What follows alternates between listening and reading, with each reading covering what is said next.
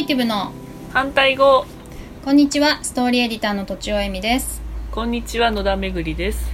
このポッドキャストは私とちおえみが好きな人やお話ししたい人をお呼びしてクリエイティブに関することや哲学的なことを好き勝手に話す番組です。はい引き続き野田めぐりさんよろしくお願いします。はいお願いし今ます。日がゲスト最後になるかなとうん。思いますがはい。何回も出てきてるマンダラああね出てきてますね。私結構うん。マンダラ好きでさ、うん。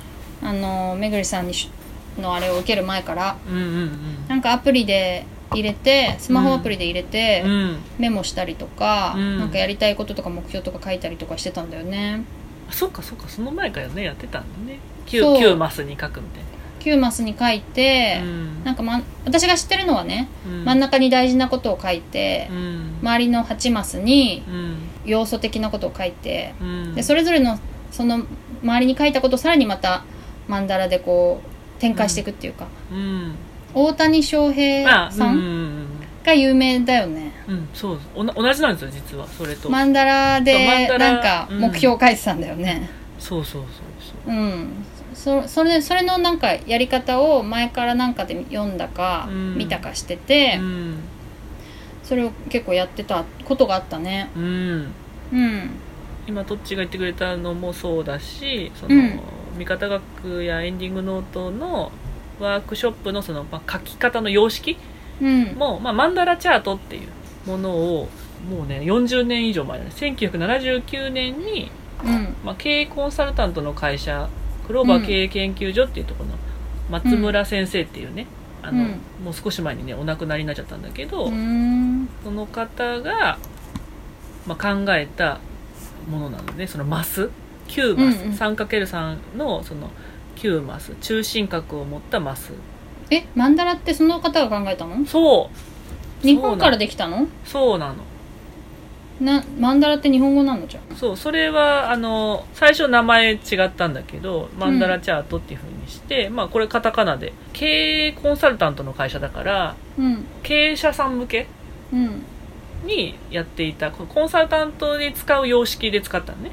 あだからあんまり一般になくて、だからそれを学んだ人がもう少しそうやってこう目標設定っていう形で分かりやすく世に送っうん出してるんだよね。だから大谷翔平選手のもうん。元はうん。その松村先生が考えたうんうん。マンダラチャートっていうその様式なの。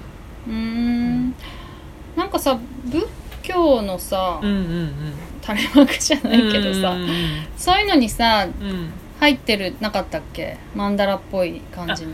そうあれはその、ま、マンマンダラでその仏教を絵絵にしたんだよね仏教が伝わりやすくなるように、うん。マンダラ絵図っていう絵にしてああれはマンダラ？あれもマンダラ？それをマンダラ。それあーそそこからインスピレーションを受けて、はいはい。ちゃあのツールにしたってことね？そうそうそうそうああなるほどなるほど。じゃあマンダラっていう考え方はもっと昔からあってそうそうそう。マンダラ自体は昔からあるその仏教を広めるためにうん。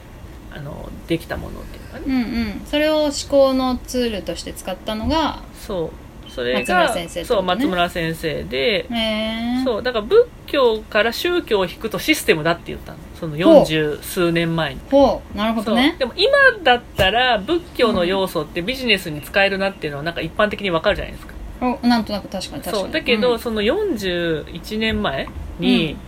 それを、まあ、世に出したっていうのは結構勇気もいるしね。その本当の仏教家からもこういろいろバカにしてんのかみたいなそうそう言われてしまうこともあるし、でもまああのね、松村先生はそれは宗教とは違うっていうふうにまず切り離して出したわけ、うんうんうん。だからそこでその経営者さん向けにその経営を良くするためにその人生とあの人生だけじゃないあのビジネスだけじゃなくて人生とビジネスと、あの両輪大事だよっていうのもすごい言ってて、うん。それがそのマンダラ絵図からうん。こうイメージ受けてなんていうのかな、ただ単に仕事がうまくいけばハッピーとかじゃなくて、うん。仕事も大事だし家族も大事だしその自分の趣味も大事だしっていうそのそのそれがマンダラ思考なんだけど、その多岐にわたるものが自分の人生に彩られてるわけだからそれを全体と部分と関係性で見ていけるっていう。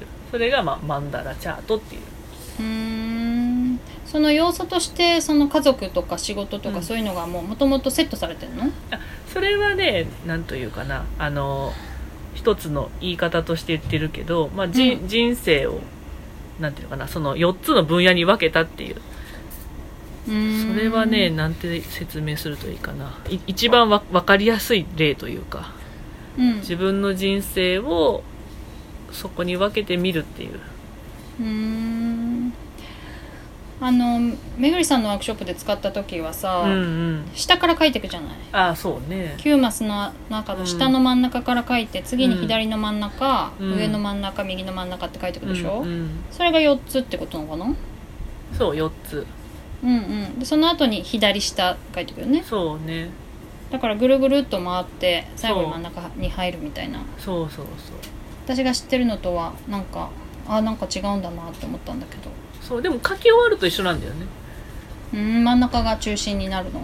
そう。大事で大事なことになる。だまうん。であとはその書き方もそうなんだけどあでもそれはね、まあ、真ん中を中心にうん。その下からひ時計回りに書くっていうと、まあ、発想が広がりやすいっていう。うん。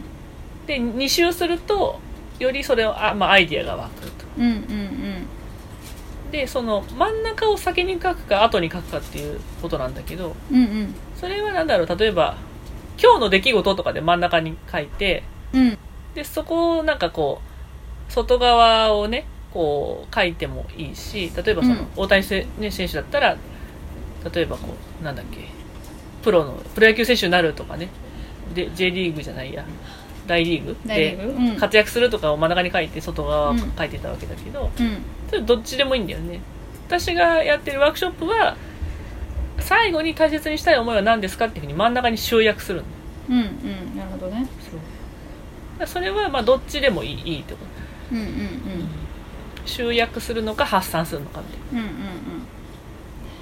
そのメモ今言ったような2周するみたいな考え方だとこうメメモツールみたいな感じだよね。なうん。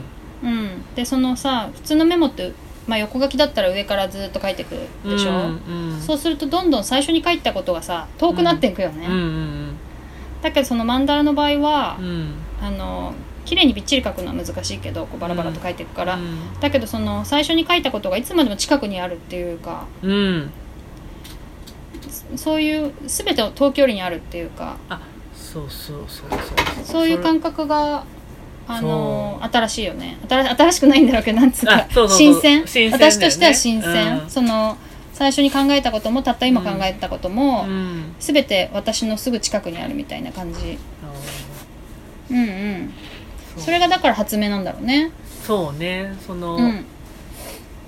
書く順番というかその書くどこに書くかっていう、ね、場所ね。そうそう。場所。だそれはねあの心の状態がリンクしてるって言われててうん。そのか書いてるね。その、うん。書いてる場所が心の、脳の働きか。脳の働きとリンクしてるって言われててうん。だから記憶力も出るし発想力も増えるし高くなるってこと？そう。でもそれは本当で私はね記憶力はかなりいいと思う。そのえどうやって使うの？えだからそのただ書くだけよ。メモするだけ？メモするだけだから例えばあなあれよ講座とか聞きに行って私がよくやるのは、うん。その覚書きみたいのしたいじゃない。うん。でそれをただこうやってメモ横にすると、まあ、その時はいいんだけど、後で振り返った時に、まあ、め多分読まないよねめんどくさいな。って、うんうん。だけどそれをマンダラチャーとかでその真ん中の下から書いていくと、うん。なんかパーってそれを全体見回しただけであで真ん中に今日講座聞いて何が一番良かったかとか何が大切だと思ったかみたいなの、うん。何が気づいたかって真ん中にパッて書くとうん。その言葉とそのこんなこと聞いたよっていううん。外側の枠とがこうつながってるから今日学んだこととか聞いたことを自分の中に入れれるんだよね。なるほどね。うん。私さ結構ねうん。うん位置で覚えるんだよね。ああ言ってたのね位置ね。ノートとかうん本当？ノートとかうん教科書とかうんさうんだからなんか小説とかでもねこの辺に書いてあったなみたいな。だから確かにマンダラで書いたらなんか前よりそれまでよりは覚えやすそう。そうあでもなんかさきっちり書きたいみたいなさ気持ちにすにさなんか反するっていうかうん。マンダラだとさうん。あのきっちり書けない時もあるでしょきっと。1個マスが埋まんなかったとかさ。なんか足りないマスが足りないとかいうこともあるわけでしょ。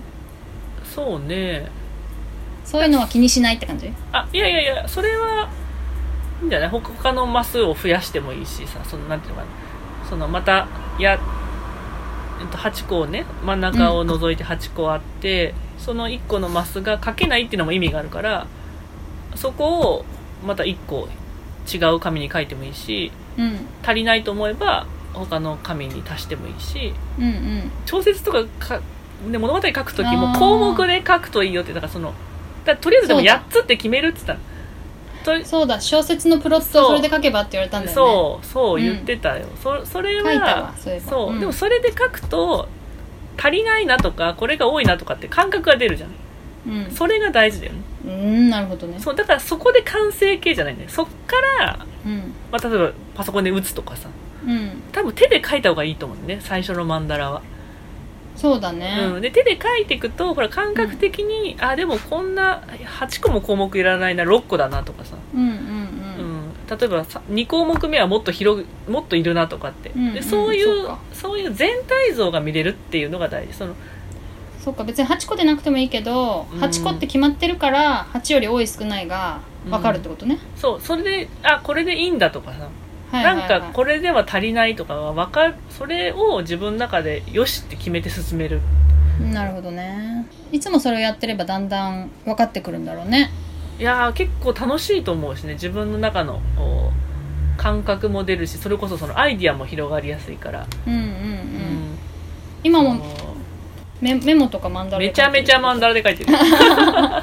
え普通のノートに線引いてんの？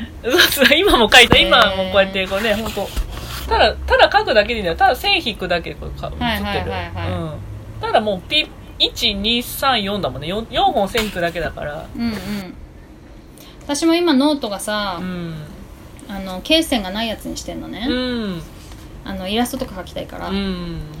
だからマンダラもやりやすい確かに、なんか例えば今日のい今日買い物あ今日何買おうとかでもいいんだよ。あ、うん。今日はあ今日ちょっとそろそろ冷蔵庫入れないとなと思ってさあ何買おうって思った時に、バーって書き出すのでもいい。ようん。確かに、うん、そうするとあなんか足りないとかさそれで書いてなんとなく書いてったらあこのメニュー作ろうって逆に思うか。へー。だからそれがあれだよ。真ん中で今日はカレーライスって決めて書くかなんか買いたいものとか安いものとかで例えば書いててさうんうんうん。あじゃあ今日はカレーライスだなこのメニューだったらっていう。そのうんうん。真ん中に集約するか最初にテーマを置いて発散して書き出すかっていう。うー。んマンダラ手帳術みたいな。あメモメモ術みたいな感じか。そう。でマンダラ手帳もあって手帳は手帳でね、うんうんあ言ってたね。言ってたかも。そう、う。ん。でで手帳もその41年前ぐらいにねその作,、作られたんで一緒に。だからマンダラ思考っていう考え方とうん。その手帳。だから理論と実践を両方作ったのね、松村先生が。うんうんうんうんはいはいそう。はいだからこう例えばこうなりたいああなりたいがあってもうん。現実的に計画に入れていかないと実現しないよねっていうところで、うん。そのマンダラ思考とマンダラ手帳っていうのができてて、うんうん。なるほどね。そうそう私最近まあちょっと時間時間があんまりないけどさその、そう、うんうんうん。私最近っていうかしばここずここのとこずっと結構身体性みたいな興味があってほマンダラってその身体とすごい関係ありそうだよね。ううん。メモもだから一直線じゃなくて、うん。やっぱその自分の見える範囲で、うん。その距離とかうん。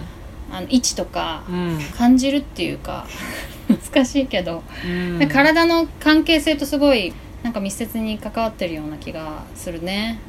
でやっぱりそれで手で書くっていうのがやっぱ結構、うん。デジタルの悪いところって自分がどこにいるか分かんなくなるところなんだよね。あワードとかもそうだけど。だけどマンダラで特にこうそういう場所を意識して書くっていうとうん。自分の居場所が分かるっていうところですごいいい気がするわ。そう自分の居場所はわかる。本当それは本当にそう。ね。うん。うんうんうんちょっとやってみようじゃうん。